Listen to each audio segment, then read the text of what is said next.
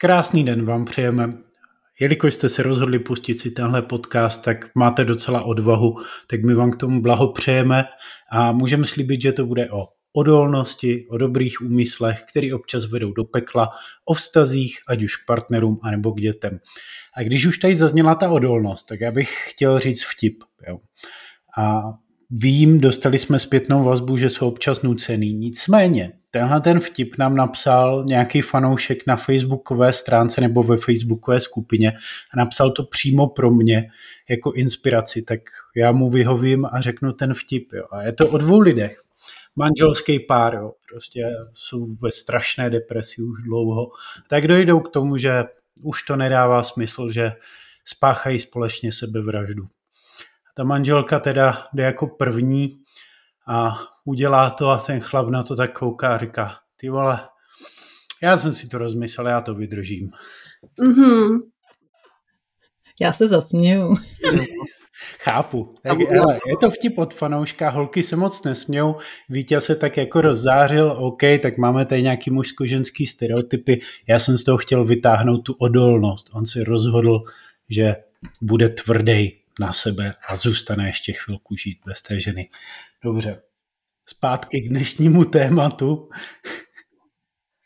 Už je to v pořádku, Honzi. Jakmile si vytáh podstatu, kterou tam považuješ za důležitou, tak eh, jsme v míru a můžeme pokračovat dál. Přesně tak. A, a vy, kteří jste vydrželi tu minutu a tři čtvrtě v úvodu tady toho podcastu, tak už vydržíte i zbytek. A pokud nás posloucháte poprvé, tak my jsme prosím tým čtyř koučů, terapeutů a věnujeme se vztahové dynamice a právě i formou podcastu, kdy si děláme občas legraci z vážných témat, ale snažíme se být velmi praktičtí, tak pomáháme, aby ty vztahy kvetly. No a oni v dnešní době ne vždycky kvetou, protože my jsme měli takovou hezkou diskuzi před eh, začátkem toho podcastu, kdy jsme si říkali, jestli vlastně ta dnešní generace, a fakt bych nechtěla, aby to vyznělo jako naříkání prostě nějaký důchodcovský, jak to za nás bylo lepší, jo? ale jestli vlastně ta dnešní doba, která je plná příležitosti, plná hojnosti, nevychovává i generaci, která je svým způsobem méně odolná, více citlivá a v něčem to může být dobrý, v něčem to může být špatný, tak jako tak se setkáváme my v naší praxi s tím, že to někdy může být docela solidně zatěžující. Co vy na to, kolegové drazí? Jo, ono to není jenom vlastně dobou a nějakým blahobytem a moderní dobou, ono je to i z hlediska třeba rodičovského přístupu, ta další úroveň ve smyslu naši rodiče to dělali nějakým způsobem a, a my to chceme dělat jiným, aby těm dětem bylo dobře určitě nebudu autoritativní matka, která bude trestat. A i v tomhle se někteří rodiče hledají a právě v kombinaci s tímhle přístupem aby dítěti bylo dobře a k tomu ještě blahobyt, kdy děti netrpí hlady a, a opravdu v dnešní době můžou cokoliv, tak eh, to přináší ne vždycky jenom užitečné výsledky. Jo, jo, já jsem zaslechl to vyhranění o tom, že nebudeš trestat a pak taky, pak taky vlastně eh, ten směr, možná kterým se to tady bude ubírat. Jo? A to, jakým způsobem asi zdravě eh, přistoupit k tady těm dvěma extrémům, jo? protože já si myslím, že to tady zaznělo uh, už jako nejenom s tím vtipem, ale s tím, jak jsme to tady začali, že vlastně uh, můžeme tomu druhému uh, dávat všechno, ale velmi pravděpodobně mu tím něco sebereme a to, co mu sebereme, je nějaká vnitřní odolnost, kterou si sám vybuduje. Jo, jako třeba to otužování, že jo, ty si tady nedávno sdílela nějaký něco o tom, že se otužuješ, tak to je vlastně něco, co buduješ u sebe, že jo, nějakou odolnost proti chladu a možná taky nějakou zdravotní odolnost vůči něčemu dalšímu, že jo. Mm-hmm. Jo, jo, jo. No v tom případě teď jenom vytáhnu ty pojmy, o kterých my si tady společně budeme s Vítěou, s Renčou a s Honzíkem povídat. Jo. Za mě je to odolnost, ale ne v tom úzkém měřítku, spíš ve významu vnitřní síly, kterou buď můžeme u dětí rozvíjet, a nebo jim škodit. a zároveň právě i jako partnerské odolnosti, kde třeba zbytečně zasahujeme do prostoru toho druhého a neumožňujeme mu třeba eh, si sáhnout na nějaký svůj nekomfort nebo svoje téma. No jasně, já teď jenom když to takhle vedle sebe postavila, jo, tak pojďme začít třeba tím partnerem, že jo, to je, to je spoustě lidí blížší a ne všichni mají děti. Tak pojď si to jenom takhle vzít, jo, ty chceš pro toho partnera to nejlepší, evidentně je dobrý, aby se ten tvůj partner měl dobře a bylo to vlastně pro něj fajn v tom vztahu a s tebou a vůbec v těch vašich podmínkách. A zároveň evidentně je tam nějaká taková rovnováha, že když on nezažije, že na něj něco dopadne a nevybojuje si to vlastní vítězství, no tak v průběhu toho partnerství nutně něco ztratí, že jo? A když je to tam jenom na jedné straně, že ten jeden tam bude převážně se starat a ten druhý bude převážně být obstaráván, no tak bude ztrácet trvalé a dlouze, že jo? A to pak vede k nějaké blbé, blbé nerovnováze. Jo, hele, ta blbá nerovnováha se dá docela dobře vystihnout uh, slovy mého klienta, který říká, hele, já vlastně nevím. Já mám pocit, že jsem vytvořil závislost mojí ženy na mě. Tím, že prostě furt chodím do té práce, makám, mám prostě tady v hlavě zarytej ten archetyp, že chlap má zajistit rodinu finančně, tak já zajišťuju finančně od rána do večera ona nemusí dělat nic. Jo, teď v uvozovkách, ať mě prosím neukamenují posluchačky, a je prostě, teda se stará o tu domácnost, je to žena v domácnosti, ale vlastně nepotřebuje pro svoji soběstačnost a finanční, ekonomickou udělat vůbec nic. A zajímavý, že on to pojmenoval, aha, možná jsem vytvořil závislost. A to je mož to, co tady vlastně Vítě dává. Jo? Že vlastně pomoc oslabuje. Pomoc může oslabit toho člověka v tom, že nebude schopný si pomoct sám, pokud mu to zajistíte vy. A jedno, jestli je to partner nebo dítě. Mm-hmm. No a pak tady můžeš mít třeba další příklad nebo případ, kdy uh, žena věří, že potřebuje pečovat vlastně o děti, o domácnost, o, o manžela. A manžel nemusí po příchodu z práce právě taky vůbec nic, protože ona přece zajišťuje chodí do práce, i ta žena, ale potom ještě pečuje o tu domácnost.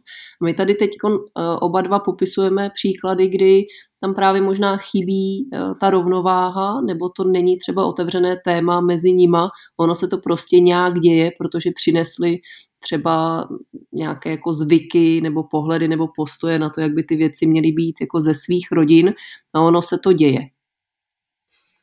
A teď je otázka, když se to děje, tak jak moc to pro ně funguje, jo? protože ono se snadno z toho může stát pak nějaká ideologie, kdy my se tady nechceme rozhodně stavit do té role, že bychom měli říkat a musí to být takhle, protože takhle je to správně. Ne. Je možný, že jak tomu, kdo živí svoji manželku, nebo tak tomu, který vlastně doma nemusí pak dělat nic, protože ona se postará o všechno, že jim to vyhovuje. Že vlastně to těm párům vyhovuje. A pokud vám to vyhovuje tak, jak to máme, máte, tak eh, s tím pojďte být OK. A my se dost často setkáváme s tím, že to vlastně na nějaké rovině skřípe. Jo, že se tam ukazuje pak, že některé věci nejsou možné, protože tam není vybudovaná právě ta odolnost, zodpovědnost, schopnosti na jedné nebo na druhé straně u těch partnerů. A to znamená, ono to zdánlivě funguje, ale ve výsledku v tom jeden nebo oba dva nejsou šťastní. No, a když o tom takhle mluvíš, tak mě to hned Honza napadlo, že ono se to velmi často takhle dá žít, protože nejseš konfrontovaný s nějakýma mimořádnýma situacemi. Jo? Pojď si představit, když všechno jde jak po drátkách, když se neděje nic mimořádného, no tak si můžeš dovolit jako věřit tomu, že pro partnera děláš to nejlepší a vlastně ho oslabuješ. No ale když dojde na nějakou krizi, když dojde na nějakou mimořádnou věc, mimořádnou okolnost nebo stav, anebo dobu, tak vlastně najednou už je to jinak. Jo? Tam je ta doba, kdy každý z těch dvou potřebuje napnout ty své síly, a když ten jeden je nemá, tak už je to vlastně poznat. Jo? Už to poznají oba a to je asi ta doba, kdy si pak uvědomíš, hele, tak fajn, tak já jsem v období blahobytu a toho, kdy nebyly žádné mráčky na nebi, tak jsem budoval vlastně neschopnost partnera a teď když prší, tak zjistím, že ten partner se neumí schovat jo? a neumí utíkat a vlastně tam jako někde zůstává prostě pozadu. No. A to je hustý, když to takhle pojmenuješ. Jo? Já jsem budoval neschopnost partnera. A stejně tak, eh, když se na to podíváš eh, z role rodiče směrem k dítěti, tak říct si, hele, já buduju neschopnost vlastního dítěte, to zní docela drsně, že? To asi málo kdo chce slyšet. Ale právě tahle ta rovina tam může být schovaná přesně v tom, že my máme ten dobrý úmysl usnadnit, umožnit. A často třeba to, co mně chybělo, že jo, prostě co já jsem mít nemohl, tak chci dopřát a do toho opačného extrému, ale buduju tím neschopnost něčeho dosahovat. Je takový zajímavý, zajímavý fakt, že takový ti self-made eh, milionáři a podnikatelé, když někdo něco vybuduje, jako velkou úspěšnou firmu, která přetrvává, tak eh, v průměru nejpozději třetí generace, když je to rodinná firma, která se předává, tak o to bohatství přijde. Protože už tam vlastně ten vnuk nebo třeba pravnuk, když to někomu vydrží díl, který to přebírá, už nemá vlastně v sobě to, co tam měl ten borec, který po první světové válce začal makat naprosto z chudoby, vybudoval z ničeho něco velkého, právě tím, že si odříkal, právě tím, že byl tvrdý, právě tím, že byl pracovitý a tak dále a tak dále.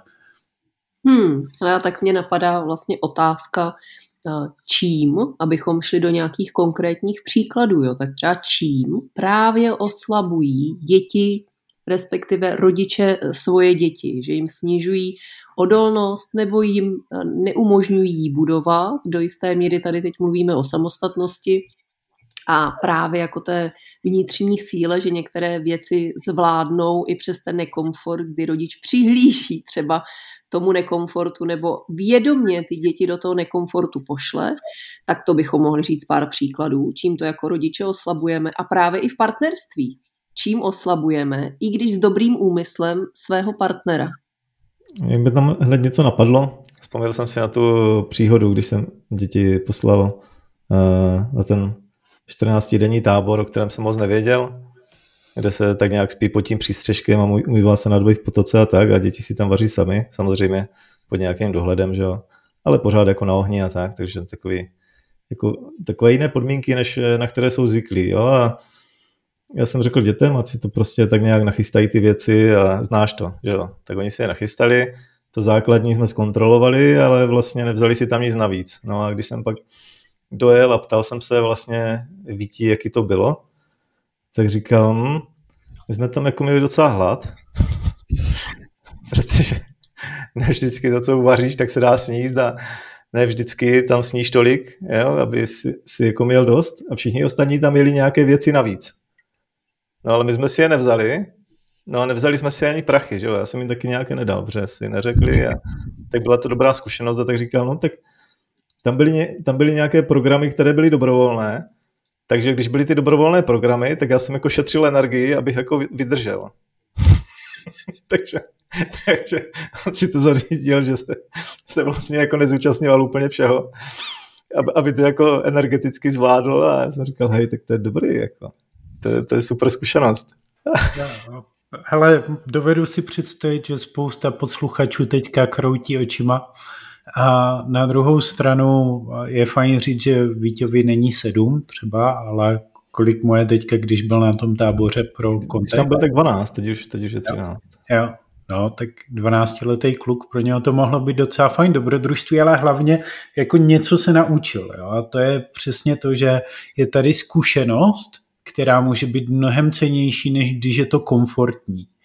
Mně napadlo třeba do vztahu, co se děje velmi často, a k čemu mám tendenci prostě i já, protože je to do nějaké míry přirozený, jo, tak uh, vlastně starat se o to, aby jsme se furt jako v tom vztahu měli tak nějak hezky, aby tam byly příjemné pocity, aby jsme měli furt dobrou náladu. U klientů jedno z velmi častých témat, jo, takový to potřebuju se postarat, aby ona nebo on se cítil dobře, aby děti byly v pohodě a furt, aby to bylo všechno bez mráčku. A já bych řekl, že vlastně ta schopnost v roli partnera nechat svoji partnerku třeba, aby se cítila blbě a nechat jí, ať si tím projde prostě a až dojde vlastně k nějaké lekci, tak pak se s ní o tom teprve bavit. Nesnažit se to rychle vyřešit, aby se hlavně cítila dobře. Tak to je dovednost, kterou jsem se potřeboval taky učit a pořád učím. A myslím si, že na téhle rovině ve vztazích velmi se snažíme usnadňovat, zjednodušovat a vede to do pekla. No tak protože proto jsme ne spolu. Jako, když je mi eh, trošku špatně, tak tady ty přece seš jo, k dispozici a já jakmile přijdu z té práce, kde to bylo šílený, tak eh, já jenom otevřu dveře a už to na tebe chrlím, protože přece jsou to starosti a ty seš partner, eh, kterýho by to mělo jako zajímat. Jo. A tady vám teď jenom ukazuju eh, to očekávání s tím, s tím spojený, jo? že někdy právě partnera bereme jako automatickou náplň toho, eh, co zrovna, zrovna potřebujeme.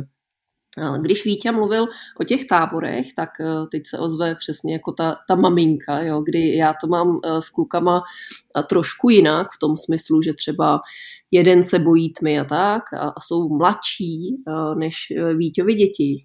A, ale hrajeme s tím nekomfortem tak, že nás právě i s manželem baví uh, nacházet tu rovnováhu mezi tím, aby jim bylo dobře a sáhli si na to dobře, tady jako spolu a přesně jako hojnost a můžeme a rádi a uděláme pro vás a jako spoustu věcí jsme jako schopni a ochotní udělat pro kluky ale zároveň do té rovnováhy tam dáváme míru nekomfortu, na kterou oni si sahají uh, zatím s námi. Jo, je tam jako bezpečné prostředí, ale s námi. Prostě vlezou do studené vody, osprchují se studenou vodou, uh, jedem na čundr, uh, byla jim určitě zima, taky byla chvilka, kdy měli hlad, nebo si na něco potřebovali a museli přispět, když jako nějakou, na nějakou věc chtěli dosáhnout jezdí do, do školy celkem daleko sami, protože jsme to s nimi trénovali tak, aby si na to dokázali šáhnout, protože fakt věříme tomu, že když ty děti si o to řeknou, že už se jako na to cítějí, tak není Eh, je škoda jim v tom stát v cestě. Jo. Takže si pamatuju, jak manžel eh, jezdil na eh, skútru za tím autobusem, kde jenom si ukazovali s dětma OK na těch přestupech, jakože tam byl. A teď už prostě máme tady osmiletý dvojčata desetiletýho kluka, který jezdí celkem daleko po Praze sami MHD. Jo. A je krásný sledovat, jak díky tomu rostou a sahají si na svoji zdravou sebe důvěru a sebehodnotu. Že si řekli, něco pro to udělali, i když to bylo mírně nekomfortní a oni to zvládli. A mají všechno pro to, aby to zvládli. Jo? Jak rostou, jak si na ty věci sahají a takhle z mýho pohledu roste zdravá sebedůvěra. A to je mazec, který, když na to navážu, že vlastně se pak potkáváš a měl jsem to i u jedné klientky, která už má starší kluky prostě v pubertě, na střední škole a tak dál. A vlastně pořád by to mělo být o tom vozit je na trénink. Jo? A teď ona v rámci té spolupráce si posunula nějaké věci u sebe a uvědomila si, že pro ně vlastně tohle dělat nechce, že chce budovat jejich samostatnost, zároveň jako budovat nějaký prostor pro sebe, respekt k sobě. A ve chvíli, kdy z toho ustoupila, to místo začal vyplňovat manžel, protože říkal, že přece je tam někdo odvíst musí. Jo? A a hned z toho byla taková situace eh, k řešení, k posouvání, potenciální konflikt. Jo? Ono ve chvíli, kdy se u sebe tohle začnete učit, posouvat, tak eh, když to bylo celou dobu ve vztahu nějak a vy to najednou chcete nějak jinak, tak pravděpodobně narazíte na odpor, ale to je konec konců zase cesta k tomu, jak vyrůst. Jo, jo. jo. A...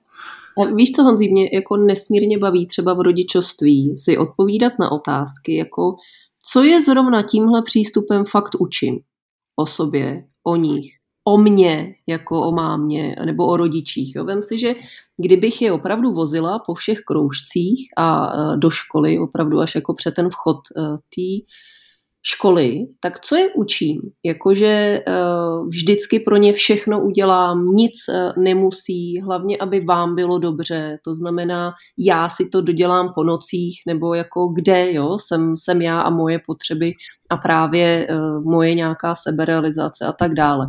Ale řekla bych, že jako fakt nejtěžší je na tom ta rovnováha, protože já vím, že kdybych jednoho ze synů poslala teď na tábor na 14 dní, tak mu ublížím Jo? A je velmi těžký do jisté míry uh, najít ten správný okamžik, kdy už toto dítě zvládne bez nějakého výrazného prostě, uh, řekněme jako traumatu, ač je to teď jako nadhodnocovaný jako pojem, ale prostě traumatu. A kdy ale to zvládne a bude tam míra nekomfortu, kterou potřebuje jako zažít. A to je pa- právě jako podle mě někdy to těžký. No jasně, ty to dáváš do rovnováhy, já jsem za to rád, jo, protože to přesně eh, takhle proběhlo, jo.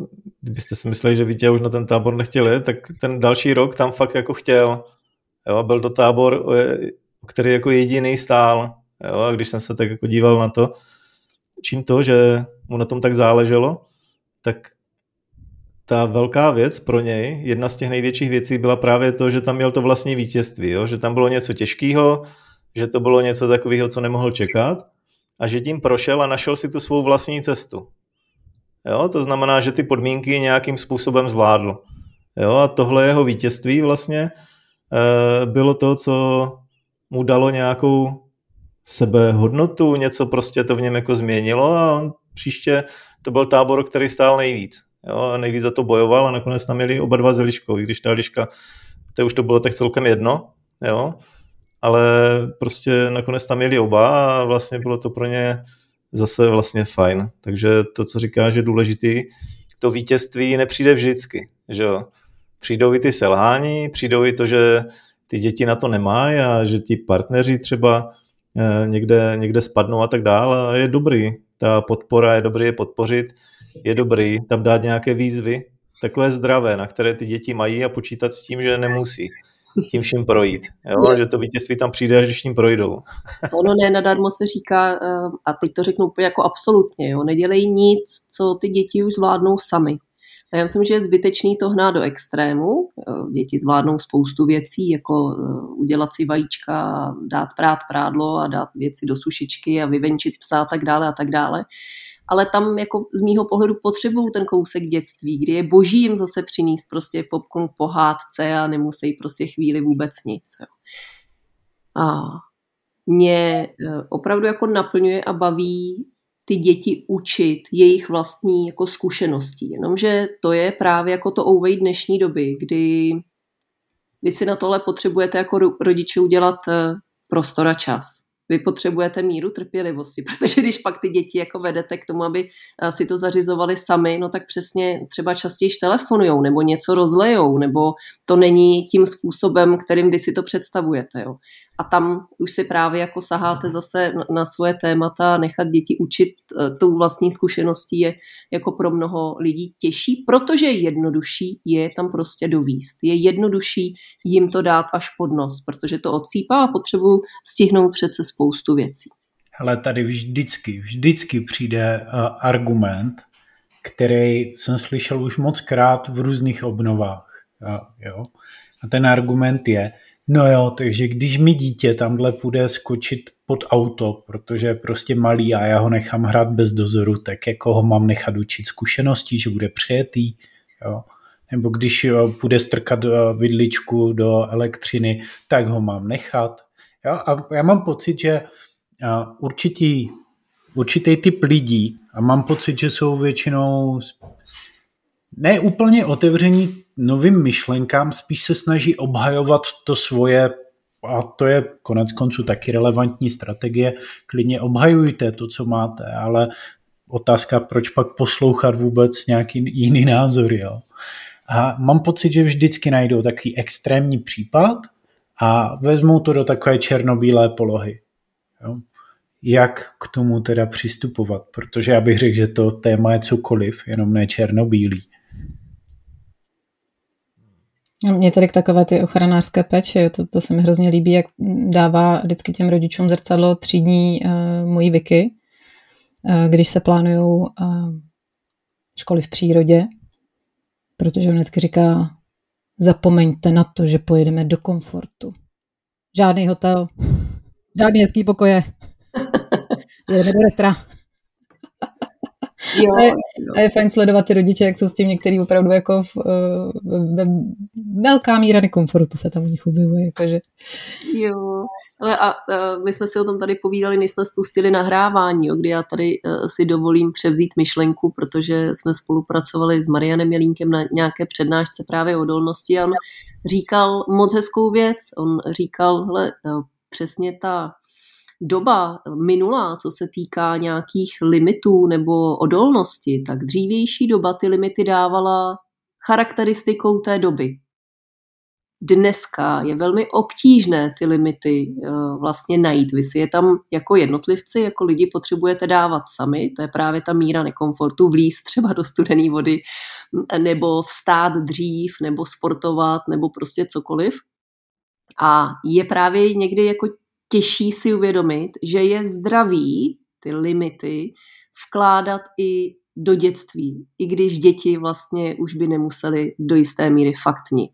Jo, snídaní maminka udělá, sváču taky, dovezeme právě do té první lavice, pak je rozvozíme na ty kroužky, véču mají zase udělanou, a mezi tím jsou na nějakých technologiích, je jim furt teplo, hlad prostě nemají a když to tam právě nedáme eh, vědomně, tak si prostě na ten nekomfort nesáhnou. Ale já fakt věřím tomu, že ty děti skrze nekomfort ve správnou chvíli prostě rostou a budujou svoji sebedůvěru v to, že uh, si právě sahají na ta vítězství, jako tom tady mluvil Honzík Tušný.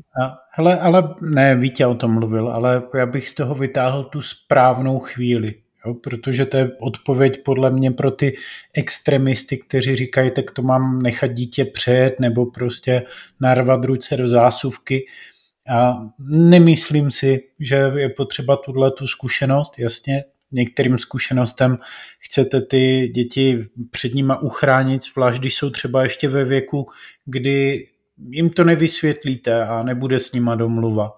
Ale ono je to mnohem spíš o tom hledat, kdy teda, jo, kdy je ta správná chvíle, jak Terez řekla, ve správnou chvíli správná míra nekomfortu. A to je podle mě ten job, který vy potřebujete prostě, ať už jako rodič nebo jako partner vůči svýmu partnerovi, nacházet tenhle ten bod, správný čas a správná míra nekomfortu. A pokud správný čas se nachází furt někdy v budoucnu a míra nekomfortu se limitně blíží nule, no tak máte zaděláno na průser. No a víte, co je hustý, že když třeba eh, my máme tři kluky, dvojčata a o rok a tři čtvrtě staršího, jo, a u každého ta správná chvíle je úplně jindy. A to je právě jako masakr. Já kdybych přišla a řekla, víte hoši, já si prostě myslím, že už v první nebo druhé třídě byste měli všichni jezdit samostatně do školy. A od zítra to tak bude. Tak to není ta míra nekomfortu, o které tady mluvím. Jo. Je to Ale... o tom, že ta správná chvíle u každého prcka je prostě někde jinde. A tohle je obrovsky zase někdy těžký si připustit, je to náročný na čas, náročný na pozornost a že každý dítě je jiný. To znamená třeba krásný příklad objednávání v restauraci. Já vím, že kdybych na nejstaršího tlačila, že v šesti letech bude schopný si objednat, tak ho zablokuju a bude to škoda, protože přijdem o ten přirozený bod, kdy to vlastně půjde snadno. A vím, že jedno z dvojčat bylo schopný si objednávat v restauraci nebo zmrzku prostě v pěti letech, protože miluje lidi, miluje kontakt a nebyl to vlastně vůbec žádný nekomfort. A to je přesně o tom. jsem chtěl říct jenom, že plošně se to řešilo svýho času v krásném městském státě, a byla to Sparta, tam se prostě v šestém roce věku, že jo, ten chlapec odebral od matky a šel do vojenského výcviku a ti, kteří to nedávali, tak eh, končili pak jako eh, na smetišti dějin. Ale je fakt, že to už je hodně dávno a ta doba se posunula od té doby a dneska nežijeme ve starověké Spartě.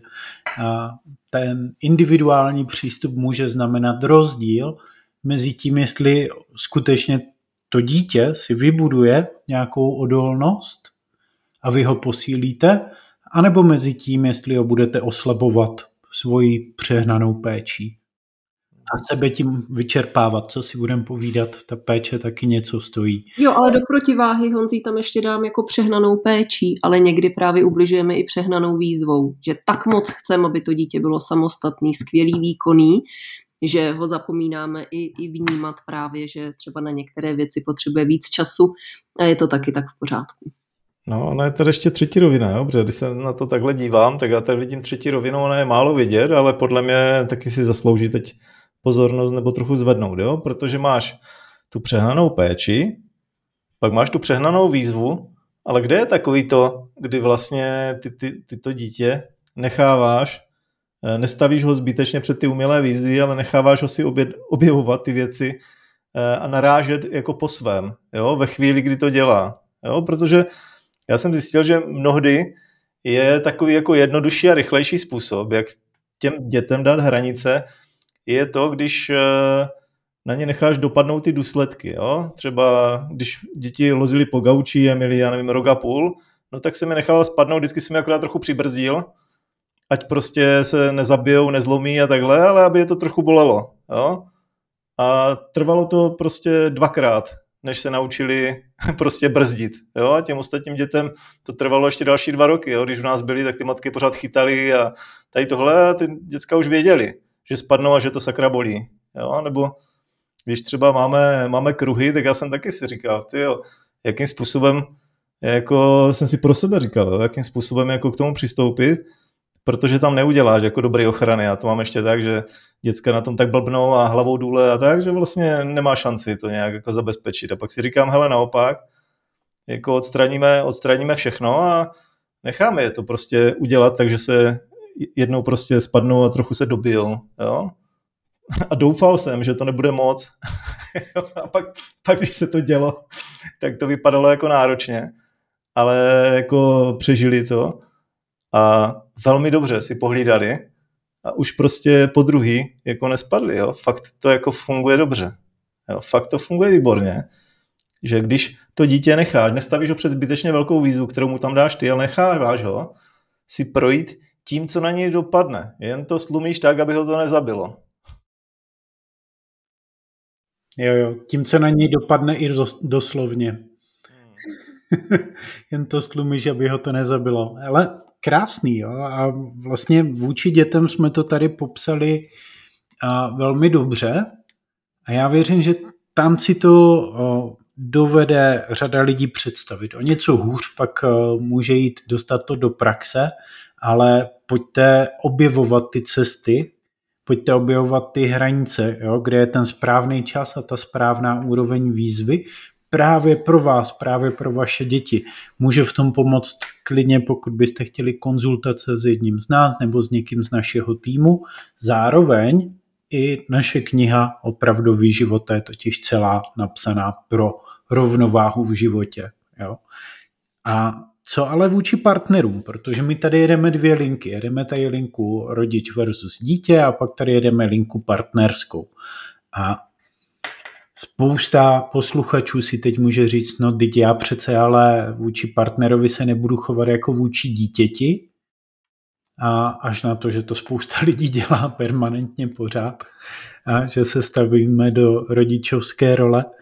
A nicméně i tam si troufnu říct, že můžeme a myslím si, že je to vhodné, abychom hledali vědomně cesty, jak můžeme partnera podpořit, ale jenom tak akorát a zároveň ho nechat nabít si hubu, jenom tak akorát, jak to tady popisoval Vítě. Takže možná je to celý o tom neřešit problémy toho druhého příliš brzy. Jo, jo, on, ono to zase to má jako spoustu úrovní. My jsme zrovna nedávno s manželem uh, jsme si udělali dobrý čaj a povídali jsme si chvilku, položili jsme si takovou filozofickou otázku. Jaký by to bylo právě jako bez toho druhýho? Ale právě jako uh, s přesahem k tomuhle tématu hlediska samostatnosti. Jo? Eh, ono je samozřejmě skvělý být spolu, ono se všechno prostě násobí, dokážeme skvělejší věci, větší věci, jo? hlavně co se třeba týká právě jako s klukama a tak celkově. To vůbec není o tom, že bychom spolu nechtěli být. Ale kde by to bolelo nejvíc, protože manžel má celkem riskantní povolání a tak dále. A je potřeba tomuhle jako čelit a tuhle otázku si někdy jako položit, do jaké míry, vážení posluchači, vytváříte právě jako závislost svého partnera na vás nebo obráceně. A teď to je jako finanční, to jsou provozní věci, to jsou je nádherný se doplňovat a že já třeba nemusím řešit jako výměnu kol u auta a naopak třeba bude nakoupeno v lednici. Jasně, ale jsou pak jako mnohonásobně eh, důležitější věci denního charakteru.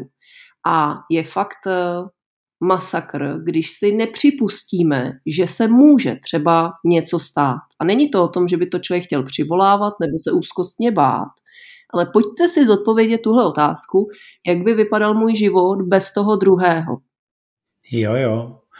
Hele, a toho se právě jako lidi bojí, že to přivolají. Taky další fun fact, já, já to, je sem občas rád dávám, ale fun fact o životním pojištění, že fakt spousta lidí se bojí, že když uzavřou životní pojištění, tak umřou. A pro, proto to bylo prokázané, že vlastně jako tam je taková spojitost. Jo? A nebudu se pojišťovat, protože pak umřu. Nebo takhle, nesepíšu poslední vůli, protože tím vlastně přivolávám, že umřu. Jo? Já bych řekl, že to je pak uh, takový, že nejste připraveni jenom na různé alternativy. Stejně tak je fajn, když budujete firmu, zamyslet se na, nad tím, co se stane, když se někomu něco stane. Jo? A jak to bude předatelný, jak by to mělo fungovat dál. To jsou jo, vlastně jo. témata velký, ale ten strach tam který je, on je úplně iracionální, ale je tam a je tam ta spojitost prokázaná, že nechci tomu věnovat pozornost, protože vlastně tím přivolávám svoji smrt. Nebo musím čelit otázce vlastní smrtelnosti. Hmm.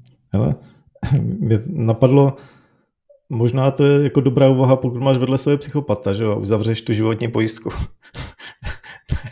tak taková ta strana, že by ti ten partner pomohl, tak tam může samozřejmě být, jo, pokud jsi vybral extra blbě.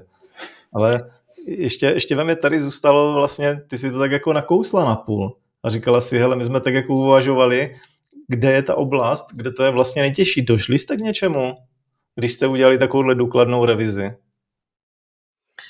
No, že by ti uh, chyběl, chyběla, uh, já nevím, jak se tomu jako říká, nějaká ta jako soulmate, jo? ten člověk, uh, se kterým je to jednoduchý, je skvělý a násobí se ty věci. Ten člověk by ti samozřejmě jako, uh, ať už právě pro mě manžel, nebo já pro něj, uh, bylo by to o mnoho těžší. Ten člověk by tady prostě chyběl.